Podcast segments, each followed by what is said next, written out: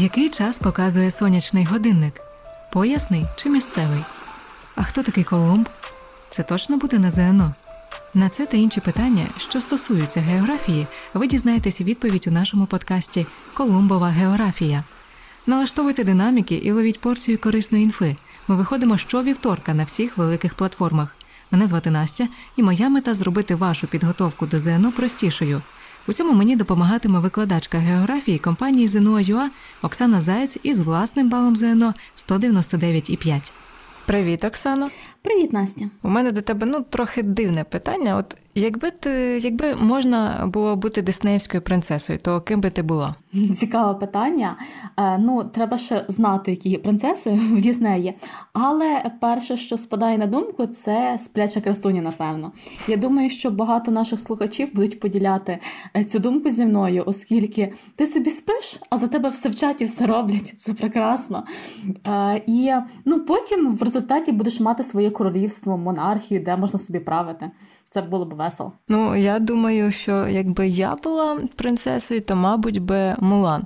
Бо я так подивилася, мульт вийшов в 98-му, якраз коли я також з'явилась, і дівчина така войовнича. А взагалі про інші країни, я так розумію, і монархії ми будемо сьогодні говорити у подкасті.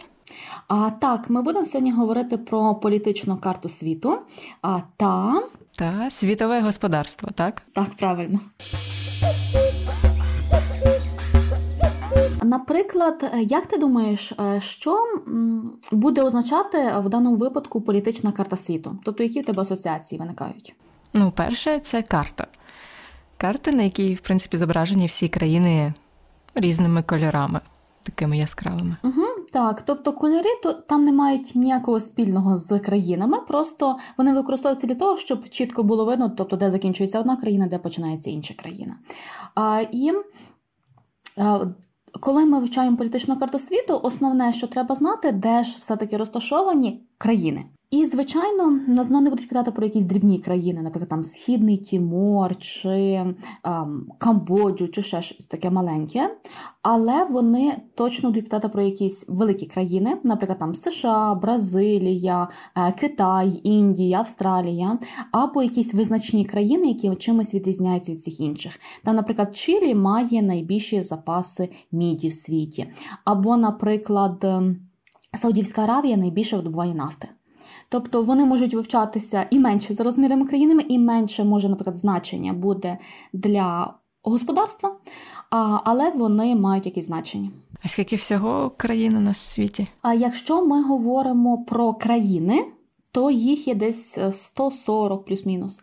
А якщо ми говоримо про держави, то за даними ООН десь 193 чи 194. Угу. Тобто ще потрібно все-таки відрізняти державу, країна, так? Так, держави в більшості питаються на зно, тому що держави це і незалежні країни, а країни е, можуть бути залежними і незалежними. А що ще можна віднести до цієї теми? А ще сюди можна віднести так званий регіональний поділ світу, тобто на що поділяють е, світ, а на які регіони. А Форми державного управління, е, ми згадували про монархію, а також форми державного устрою, яка між ними різниця або який між ними зв'язок, а типології країни світу, міжнародні організації. Папуа Нова Гвінея країна з найбільшою кількістю мов. Нігер країна з наймолодшим населенням. Україна має найрозумніших школярів, які складають ЗНО на 200. А все тому, що є курси ЗНО.ЮА. викладачі із власним балом 195 і більше, комфортні офіси у Києві, Запоріжжі, Вінниці, Дрогобичі, а також навчання онлайн вдома.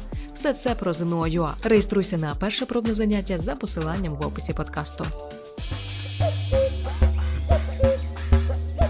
З регіонального поділу світу почнемо. Давай він насправді досить є коротким, тобто потрібно просто підівчити карту яка відповідає за регіональний поділ світу. А ми е, вчили колись, що Земля поділяється на шість частин світу. А які це є частини світу? Наприклад, це є Африка, Австралія, Америка, Антарктида. Е, і є в Євразії дві частини світу. Які це є дві частини світу, Настя? Європа і Азія. Так, тобто в сумі їх виходить шість. Але якщо придивитися уважніше, то їх можна розділити ще детальніше. А, І тому виходить оцей регіональний поділ або субрегіони, деколи їх можуть називати. А, Наприклад, найменший поділ має Австралія. Там є просто Австралія, і збоку від неї Океанія, тобто багато островів в Тихому океані, їх так називають. А потім за чуть-чуть більшою складністю є Америка. Це ніби як одна частина світу, але поділяється на частинки, можуть виділяти Англо-Америку, тобто там, де є Канада, США, ті, що говорять люди англійською мовою, і країни, що йдуть на південь від Мексики і далі, то це є Латинська Америка. Тобто Північна і Південна це не те, так? От коли Північна Америка, Південна? Північна-південна це є ну, географічний поділ за материками, ага. але е, ну, такий економічний і соціальний він буде трохи інакший. Е, тому і є різниця між ними. А якщо говорити про Африку і про Євразію, там чуть-чуть є вже складніше, тобто там є більше регіонів, але вони зазвичай називаються за сторонами горизонту, наприклад, там Східна Азія, Південна Азія, Південна Африка, Північна Африка. Тому е, там просто треба уважно роздивитися, яка країна куди належить, і все. Угу, Тобто є спеціальна карта, яку потрібно відкрити і точно вивчити, як воно називається, так? Угу. А, Так, звичайно, не всі е, регіони. Е, питають нас однаково. З досвіду можу сказати, що найбільше питають про Західну Африку е, і Південно-Західну Азію також. Що стосовно форм державного правління? Форми державного правління зв'язані із тим, хто керує державою і як вона керується. Форми державного управління поділяються на республіки і монархії, тобто залежить від того, хто керує державою. Якщо монархія то це є керівництво однією людиною зазвичай, тобто монархом. Це може бути князь, король, герцог, цар, хан. Тобто за всю історію е, світу було досить різноманітна кількість оцих монарших постів. Але все зводилось до одного. Тобто, що хтось один керував державою, і зазвичай влада переходила по спадку. А скажи, будь ласка, як ти думаєш, тоді хто буде керувати республіками? Парламент чи президент, тобто дивлячись. Угу. Так, тобто буде якась людина або люди, які керують державою, але яка тут є особливість? Вони є обрані народом. Бо монархія там, ну як колись в давнину казала, що вони є обрані Богом, а, і ну, це їхнє право по народженню, а то в республіках люди обирають собі людину, яка ними керує. Тобто, навіть якщо ти не хочеш керувати державою, а тобі це Ну, якби за, я так розумію, за сімейним так станом, типу, то ти все одно маєш керувати в монархії? Ну так, маєш, але ну, звичайно, можна зректися свого престолу. Ну такі випадки бували. А, Але зазвичай зараз є два види монархії. Є абсолютна і є конституційна. Абсолютна там, де монарх ще реально править, і тобто приймає рішення свої. А, а конституційна монархія це вже більше така, ніби формальний вигляд. Тобто, коли король, королева чи будь-який інший монарх виходить і махає ручками людьми, тобто і такої, як влади, немає. Може, ти знаєш таку країну? Ну, Великобританія? Так, звичайно, тобто це, напевно, найвідоміша монархія світу. А хоча їх є чуть-чуть більше, і їх потрібно знати. Тобто, які країни відносяться до конституційних монархій, а які до абсолютних. А таку маленьку підказку можу дати, що більшість абсолютних монархій вони концентруються в Південно-Західній Азії, тобто там, де є Перська затока. Може, ти знаєш якісь країни з Перської затоки? Ну, думаю, Саудівська Аравія. Угу, Так, вона там найбільших розмірів є а, і найвідоміша. А, Щодо республік, а, ти якраз згадала, що вони можуть керуватися президентом або парламентом, і вони дійсно так поділяються. Тобто є президентські республіки, є парламентські республіки, і є ще один бонус, що можуть бути змішані республіки. Як ти гадаєш, до якої з цих варіантів відноситься Україна? Президентського парламенту, ну тобто змішана. А, Змішана так, парламентсько-президентська республіка. А щодо президентських, то звичайно їх є багато і не завжди можна всі вивчити. Але який такий варіант можу підказки дати, це те, що можна звертати увагу на те, які імена просто чути в новинах. Тобто, якщо завжди згадують про президента якоїсь країни, звичайно буде президентська республіка. Якщо згадують, наприклад, прем'єр-міністра, то там зазвичай є парламентська республіка. От, наприклад, чи знаєш ти президента Німеччини чи прем'єр-міністра? Так, ну я знаю прем'єр-міністра більше. Так, тому Німеччина і є парламентською республікою. А, наприклад, США Ну, Тут вже більш президента. Угу, тому президентська. Е, Тому от таким чином можна собі трохи підівчити е, ті країни, які десь, ну скажімо так, світилися в новинах. А е, інші то вже чуть-чуть можна якось їх зв'язати до кубки, якось об'єднати. Наприклад, от Німеччина, Австрія, вони одне біля одного є. От там парламентська республіка.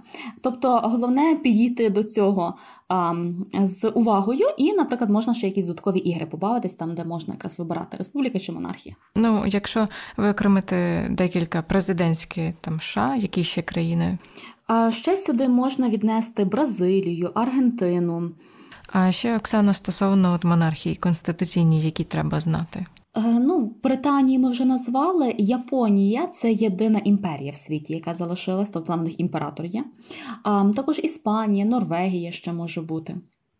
А більшість оцих конституційних монархій вони концентруються все-таки в Європі. А також дуже рідко, але можуть згадати ще про держави у складі британської співдружності. Тобто вони ніби є незалежними державами. І вони собі повністю себе керують, назвемо це так. Але вони, ніби головою держави, мають британську королеву. Тобто, але знову ж таки чисто формально. До таких країн найвідоміших відноситься Канада і Австралія. Тобто, ніби вони одночасно не є ні монархією, ні е, республікою, а от вони є окремою такою когортою держав у складі співдружності. А я ще таке чула Джамахірія. А, Джамахерія ну, це такий виняток з правила. А, в, е, такий, е, така форма правління присутня лише Лівії. Там ніби вона частково є ніби республікою, але частково є монархією, тобто щось таке середнє арифметичне. І це тільки в Лівії таке є, тому про це сумніваюся, що будуть питатися. А що тоді означає взагалі державний устрій? Це є спосіб, яким керують державою і як розподіляються ніби повноваження між всіма органами влади. А знову ж таки, є дві основні категорії: це є федерації і унітарні держави. А може, ти знаєш якісь федерації, такі найвідоміші, наприклад, які мають штати федеративні або федеративні землі, які є в світі? Е, ну, Російська Федерація. А, Так, і яка ще країна штатів багато має, аж 50 штучок? США. Так.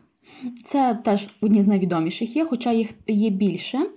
А зазвичай це ті країни, які мають дуже велику площу. Тобто вони просто не можуть справитися одним єдиним центром з такою великою державою, тоді е, тому вони мусять ніби розділяти. Території на такі а, більше федеративні землі, які мають ну, чуть-чуть більше своїх повноважень, а, і ну, щоб вони могли справлятися нормально з тої території, яка їм дана. А щодо унітарних держав, то це ті держави, які не мають якихось автономних утворень в собі, тобто вони мають єдиний закон, конституцію, всі підкоряються цій конституції. Щодо типології країн світу, це напевно класифікація країн за якимось показником чи критерієм? Так, е, Ну, там є дуже велике формулювання, за чим воно розділяється, а можуть бути якісь особливості, які об'єднують певну групу держав, і плюс сюди ще враховується ВВП на особу. Чи знаєш ти, що таке ВВП? Ну, Ми це обговорювали. Е, валовий внутрішній продукт, тобто те, що в країні якби виробляється по господарству, так? Угу, Супер. І оскільки ми рахуємо на особу, тобто ми дивимося, наскільки достатня сама собою є країна, тобто наскільки там добре живеться. І з врахуванням от тих всіх різних особливостей, також з якістю освіти, з тривалістю життя, розділяють. Ем, країни на такі групи. Є кілька основних груп, наприклад, є високорозвинуті країни, є країни, що зараз тільки розвиваються, поки що, вони ще не дозріли, скажімо так, не вилупилися з яйця. Ще є країни перехідної економіки і країни планової економіки. Що хочеш почати? Давай з е, високорозвинутих. Високорозвинуті це ті, що найбільше скажуть, мають розвиток е, економіки, і вони найбільше впливають на світове господарство. Першою групою є так звана Велика Сімка. Чи ти знаєш, які країни туди входять? США, Японія, Канада, Німеччина, Британія, Франція. І Італія, здається. Так, тобто дві країни Америки, одна Азія і чотири Європи. А я собі завжди і так групувала. Тобто, і коли, наприклад, перевіряєш, що ти написала всі країни, зразу дивишся, чи в тебе з кожної групки є всі країни. Зазвичай якась країна губиться в Європі, тому що там їх аж чотири штучки є. Але а, можна завжди а, пригадати це.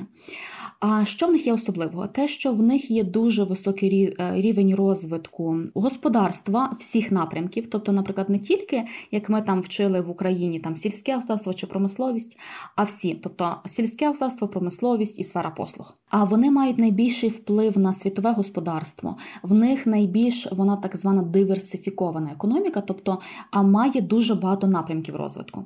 А коли ми говорили про Україну, ми говорили про таку спеціалізацію тобто, що найбільше виробляє країна. Е, ці країни виробляють багато всього у різних напрямках. Е, вони найбільше сконцентровані на тому, щоб виробити якісну продукцію, і зазвичай це є дорога продукція, якщо вона є якісною. Ну, якщо, наприклад, ми захочемо попасти у цю групу, і вона вже буде називатись Велика Вісімка, я цього трохи не розумію. Як. Так, тобто, якщо якась країна досягне такого розвитку, як вони, тоді, звичайно, так, може таке бути. Навіть деколи є такі варіанти Великої вісьмірки, але ну, це не є поширений і популярний варіант. Тому ми притримуємося загально прийнятого. А що стосовно країн, що розвиваються? А щодо країн, що розвиваються, то найбільшу увагу привертають ем, так звані країни індустріального розвитку або країни Ніку, і так скорочують. Тобто, це ті країни, е, які мали історично ну, дуже малий потенціал, тому що, наприклад, в них не було ресурсів. Бо це дуже маленькі країни за розміром, зазвичай були.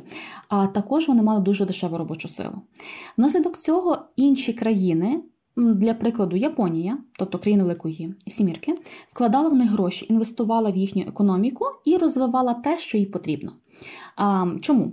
Тому що в неї дорога робоча сила, а в них дешева. Тобто, щоб зекономити, вона якраз давала їм гроші і там, наприклад, розвивала там, наприклад, побутову техніку в них. І тобто і продукцію вже продавала в себе в країні. Внаслідок цього ці країни почали підніматися в розвитку, тому що ніби їм ж давали гроші, вони ж якось їх використовували. Наприклад, для а, зарплати людям, це по-перше. А по-друге, для розвитку а, освіти в країні. А, І поступово з таких менш розвинутих країн вони перетворилися на от такої країни, де дуже швидко росте рівень промисловості. А які країни це є саме? В першу чергу це, наприклад, є Республіка Корея, тобто Південна Корея, Сінгапур. Також тепер до цих країн ще відносять Таїланд, Індонезію, Філіппіни. Ем, навіть з Америки є такі країни, вже як Бразилія, Мексика, Аргентина. Тобто кількість їхня з часом збільшується. Тобто одні е, країни з однієї групи можуть перестрибувати в іншу групу, якщо вони досягнуть цього розвитку. От як ти мене питала, що Україна колись може попасти в велику сімірку, колись в майбутньому так. А ось ці країни, що розвиваються, вони там рівень життя краще чи гірше, ніж України з перехідною економікою? Залежно просто яку країну брати до уваги. Бо незважаючи на те, що вони відносяться до одної когорти, скажімо так, то вони все-таки ніби в різний час починали цей розвиток. Тому, наприклад, там Республіка Корея, вона. Може мати зараз кращий потенціал, ніж, наприклад, Філіппіни, тому що вони пізніше ніби почали цей розвиток. А, Ну і там ми можемо просто по різних ем, показниках їх порівнювати. Наприклад, якщо по ВВП, то е, ніби ці країни будуть, наприклад, переважати Україну. А щодо країн з перехідною економікою, це туди, мабуть, і Україна входить, так? Так, е, то сюди ще відносяться ті країни, які зазвичай були частиною Радянського Союзу. Тобто, наприклад, сюди входить і Росія, Білоруся, Латвія, Литва і оці всі стани, які є там Казахстан, Туркменістан і пішло-поїхало. Тобто їх десь там є 2, майже 30 штучок. А що в них є особливого? Те, що вони переходять з планової економіки до ринкової. Що це означає? Ем, тобто планова економіка це коли всі рішення за людей приймала держава. Тобто, скільки чого виробляти, що їсти, де брати якийсь там одяг чи необхідні товари. А ринкова економіка це вже ніби є попит і пропозиція. Тобто, хто що хоче, то і виробляє. І якщо наприклад, там споживачам чи людям потрібно потрібен цей продукт, то вони його купляють. Тобто за тою ціною, яка їм підходить. Тобто хтось може собі дозволити дорожче, то купляє дорожче, хтось, наприклад, має обмежений бюджет, то, наприклад, купляє дешевший варіант. Але ну тобто є конкуренції і є в людей вибір. Тобто, який варіант купляти? Так само, наприклад, коли ми заходимо в супермаркет, тобто там, наприклад, на полиці є 10 варіантів хліба. Тобто людина вибирає собі той, який подобається, тобто який підходить за ціною, за якістю а не тільки один, який є тільки на полці, і варіантів більше немає. Тобто, якби в свій час СРСР не було, то країн з перехідною економікою теж не було, бо вони були країни, що розвиваються, чи це якось би не так було? Ми не знаємо, що було би, але цілком можливо. Може б навіть були і до розвинутих країн відносилися, хто знає. Наприклад, Польща вона вже перестрибнула, тобто вона колись належала до перехідної економіки, а зараз вона вже помігрувала до розвинутих країн. Е, які країни входять е, до планової економіки? Ну, країни з плановою економікою? А це є в основному чотири країни. Одна країна, вона особливе місце займає. Це є Китай. Вон е, Китай там має планову економіку, тобто, знову ж таки, є там правляча партія, яка приймає рішення з однієї сторони, але з іншої сторони, там, наприклад, є приватна власність, е, люди мають свої підприємства, і тобто ну, і є вибір, скажімо так. Просто може він чуть-чуть є обмежений, але вибір в них є. В таких країнах, як, наприклад, е, ну, найвідоміше, напевно, з них це є КНДР або Північна Корея вона є закритою країною, тобто ми навіть не знаємо, що там відбувається зараз. Добре, Оксана. А оці соціально-економічні типи країн іще якось поділяються, типу високорозвинуті країни. Угу. Якщо ми залізлим, заліземо глибше в цю класифікацію, то крім основних гравців, можна ще поговорити про детальніші групки, наприклад, там малі високорозвинуті країни Європи. Тобто вони просто не мають такий великий вплив на світову економіку, а в них там теж добре живеться, наприклад, в таких країнах, як Норвегія, Швеція, Данія. Тобто абсолютно добре. Хоча насправді вони не є такими маленькими, а просто все починалось, наприклад, там з Данії, з Ісландії і Швейцарії, бо вони були дійсно маленькими порівняно з іншими країнами. А потім, знову ж таки, це явище трохи розширилося. З розвинутих країн можна згадати про, наприклад, нафтовидобувні країни. Тобто вони так і називаються або нафтоекспортери. Тобто це країни, які живуть за рахунок того, що в них є нафта. А знову ж таки, сюди можна віднести вже згадану нами країну, яку Саудівську Аравію. Супер, так. Тобто, це варіант такий завжди вірний. А щодо перехідної економіки, ну то тут уже не вибереш нічого. Е, деколи їх е, ці країни ще можна називати постсоціалістичні країни або пострадянські, постсоціалістичні країни, тобто тому, що вони це пережили, скажімо так, і вижили.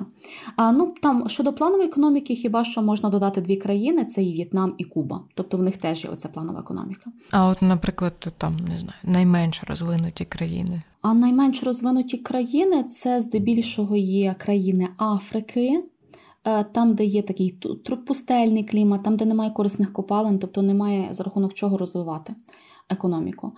А, Також деякі країни Азії, там, наприклад, гірські, а, деякі країни Океанії. Можуть бути. Тому що там острови, то, то якщо в них немає ні корисних копалин, е, то там нема за рахунок чого і жити, і туризму нема.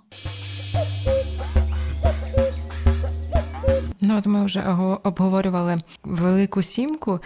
Ну і мені якби асоціація, що це все-таки організація якась. І що стосовно взагалі міжнародних організацій потрібно знати на ЗНО? А, Ну, частково ну, ця велика сімка і може бути такою міні-організацією або неофіційною організацією, тому що, скажімо так, вони вже давно між собою є знайомими. Це ніби є один із видів інтеграції. Тобто слово інтеграція це якесь об'єднання або вступання у щось таке більше. А, І які міжнародні організації нас знов питалися, це, наприклад, ЄС, а, тобто Європейський Союз, потрібно знати, які країни туди входять. Ну, це більшість країн Європи. А, але насправді легше вивчити, які країни не входять. От, наприклад, Україна входить в ЄС? Ні. Ні. Це треба точно пам'ятати що Україна не входить. А також які країни входять в НАТО. І от у нас було таке назно підле питання, яка країна входить, наприклад, в ЄС, але не входить в НАТО. І просто мозок взірвався на цьому питанні, тому що ніби в кожній країні, в кожній організації десь там по майже по 30 учасників, тобто запам'ятати всіх нереально. Але е, варто звернути увагу якраз на ці винятки, тобто яка входить десь, а яка не входить. Там зазвичай десь там, де є Норвегія, Швеція, отам захована, цікава. Історія. А Швейцарія, наприклад, оскільки вона є така нейтральна держава, то вона взагалі нікуди не входить. Тобто треба собі якісь такі асоціації робити з історією вже. А можу ще згадати, наприклад, СНД, теж для нас знайомий термін, розшифровується як співдружність незалежних держав. А, Чи входить туди країна, чи не входить, знаєш? Ні, да? Ні, не входить. Вона теж підписала угоду, але вона її ніби не ратифікувала, не узгодила. Е, тому ми не є учасником, ми просто це називається є спостерігачем цієї організації. І зразу появляється питання, що таке спостерігач. Ну ніхто точно не знає. Тобто ми маємо якийсь зв'язок з цією організацією, але ми не є її частиною. Ось щось таке виходить. А чиєю частиною ми все-таки є, От куди ми входимо, щоб так запам'ятати? Ох, В ООН. От туди точно ми входимо. Туди входять теж практично всі держави, які є в світі, тому ми туди точно входимо. Скільки їх там близько 200? Ну, 192. А якийсь поділ є, типу там військові, економічні? Є поділ, але ну насправді військовий, яку ми дійсно вивчаємо, це є НАТО єдиною. Всі решта вони зазвичай є економічними організаціями. Наприклад, оцю ж СОТ, яку ми згадували, ЄС, також є такі організації, як ОПЕК, е, це експортери нафти, тобто знову ж таки ті, ті самі нафтовидобувні країни, вони просто мають власну організацію. Тут вони вже зобразили, що треба так зробити.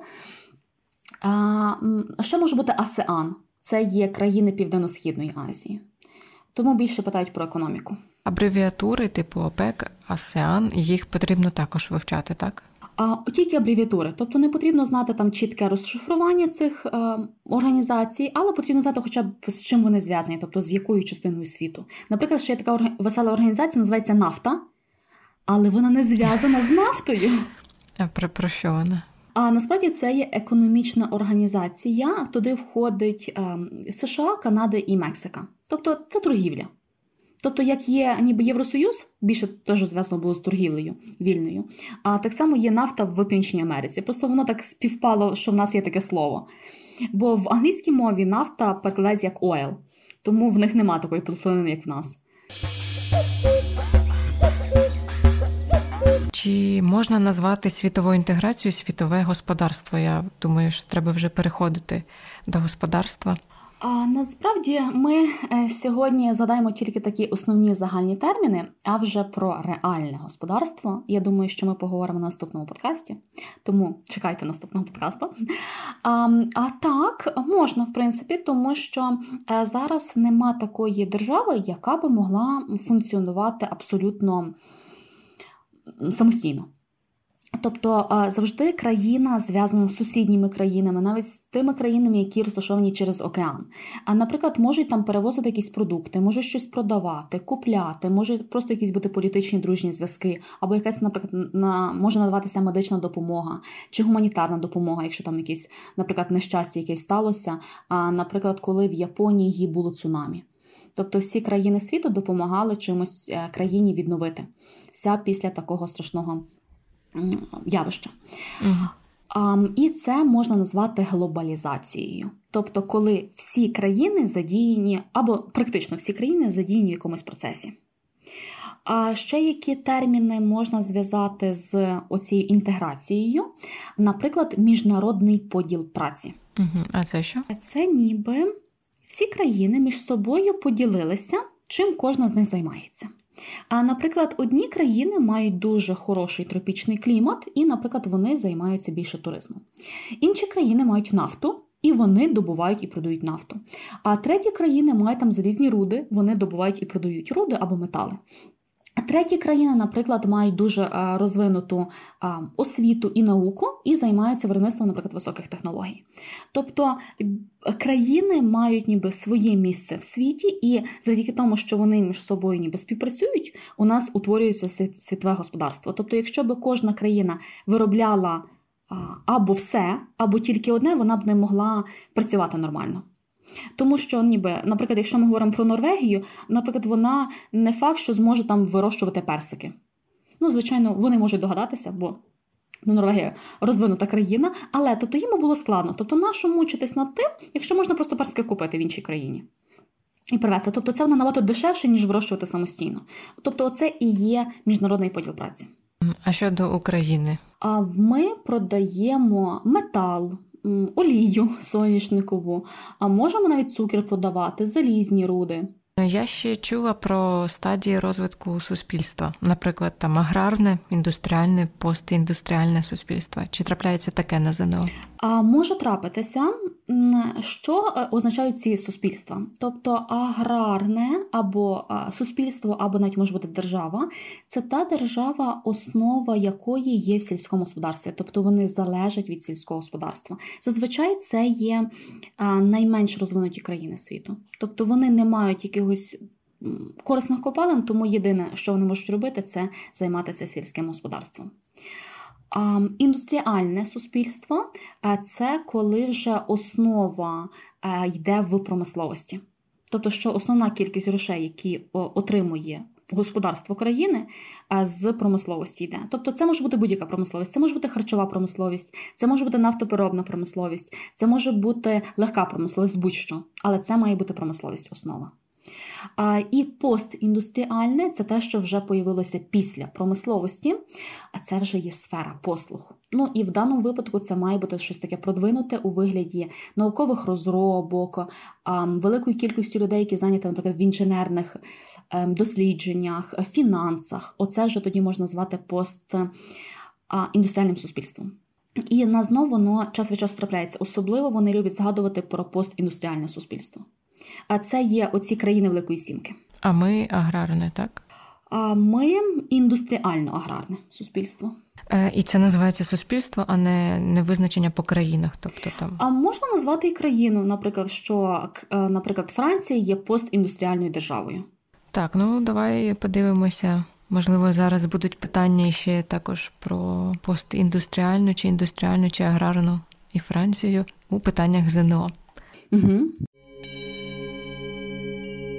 До кількісних змін на політичній карті світу належить розпад Чехословаччини на Чехію і Словаччину, перенесення столиці Казахстану з Алмати до Астани, вихід Грузії із складу співдружності незалежних держав, перейменування Заїру на Демократичну Республіку Конго.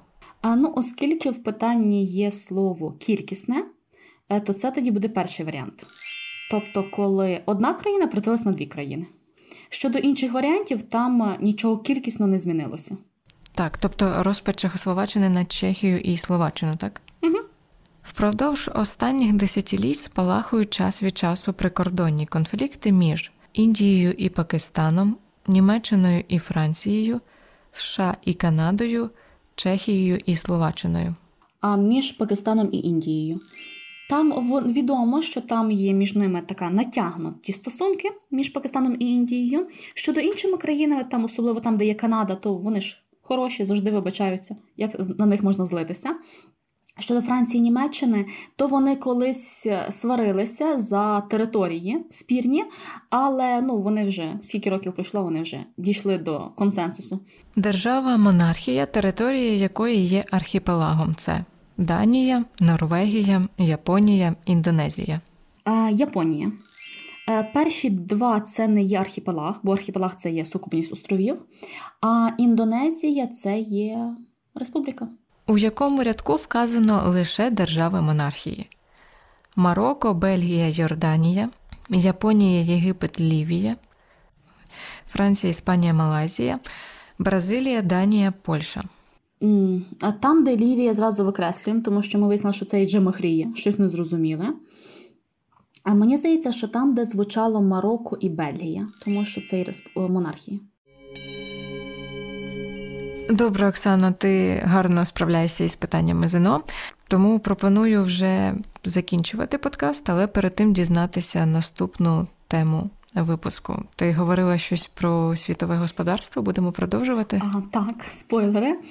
Ми будемо говорити про господарство, тільки як з Україною почнемо ми трохи сільського господарства, поговоримо про рослинки, тваринки, які де розводять і вирощують, а вже потім перейдемо до промисловості світу.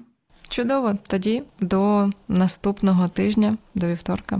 Бувай. Бувай! Спасибі і вам, друзі, що слухали нас. Не забувайте писати нам відгуки, ставте питання і шукайте вже наступний подкаст через тиждень на всіх зручних платформах.